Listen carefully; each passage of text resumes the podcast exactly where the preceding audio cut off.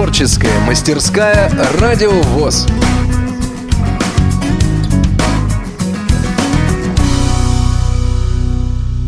Добрый вечер, дорогие друзья!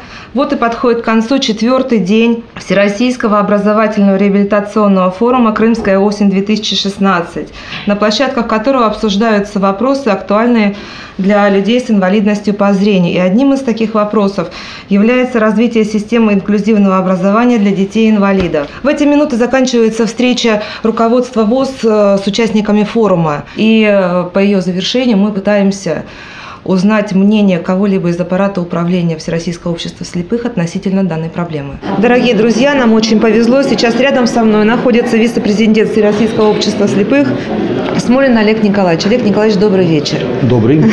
В первую очередь разрешите поздравить вас с тем, что вы вошли в состав нового состава Государственной Думы. Вот. И от всей души мы желаем вам больших успехов и надеемся на продвижение новых положительных изменений в жизни инвалидов и защиты прав инвалидов. Я реалист и очень хотел бы, чтобы за время работы следующей Думы не произошло отрицательно. Поскольку уж очень много всяких предложений по поводу непопулярных мер вносит нам Минфин.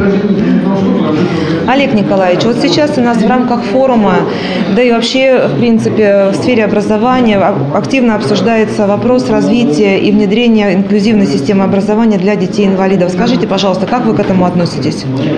Первое инклюзивное образование – это общемировая тенденция. Второе – бывает инклюзия, а бывает профанация инклюзии, которую, к сожалению, мы наблюдали несколько лет в нашей любимой стране когда было закрыто около 300 коррекционных школ и детских садов, и это вызвало тревогу даже в комиссии по делам инвалидов при президенте Российской Федерации. Не только у меня, но и, например, у э, нового министра образования и науки Ольги Юрьевны Васильевой, с которой мы работали как раз в этой самой президентской комиссии. А, мы надеемся, что благодаря новому министру мы сможем остановить этот процесс, потому что до сих пор законодательные усилия по этому поводу результатов не приносили. Мы вынесли проект закона, согласно которому ликвидация или реорганизация любой коррекционной школы или детского сада возможны только с согласия общего собрания родителей. Нам даже замминистра образования и науки обещал эту идею поддержать. Увы, правительство дало отрицательный отзыв – и фракция «Единая Россия» в Государственной Думе проголосовала против, так как все остальные фракции проголосовали «за».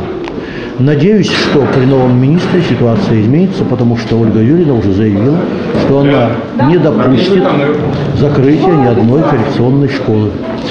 А, а в общем, хочу запомнить, что в мире, как правило, дети с нарушениями зрения и слуха учатся либо в специальных коррекционных школах, либо в ресурсных школах, то есть только там, где созданы специальные условия. В противном случае во втором интернате города Москвы мне рассказывают историю, как из обычной школы, из якобы инклюзии, в восьмой класс приходит к ним парень практически неграмотный.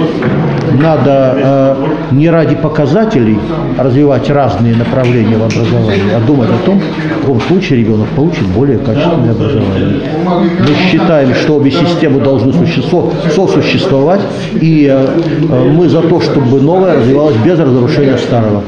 Нет, больше не могу, потому что не условия. Спасибо большое. Ваше мнение было очень важным и нужным для нас. И в заключение скажите, пожалуйста, что бы вы хотели хотели пожелать всем участникам этого форума? Всем участникам этого форума я уже желал при открытии. Поскольку это крымская осень, я пожелал всем женщинам вечной весны, а всем мужчинам, чтобы осень непременно обращалась в бабье лето. Спасибо вам огромное. Несмотря на то, что развитие системы инклюзивного образования является общей тенденцией, Хочется верить, что родители детей-инвалидов все-таки будут иметь возможность выбора формы обучения своих детей. Светлана Лямина, Антон Канцелярина из Крыма специально для Радиовоз.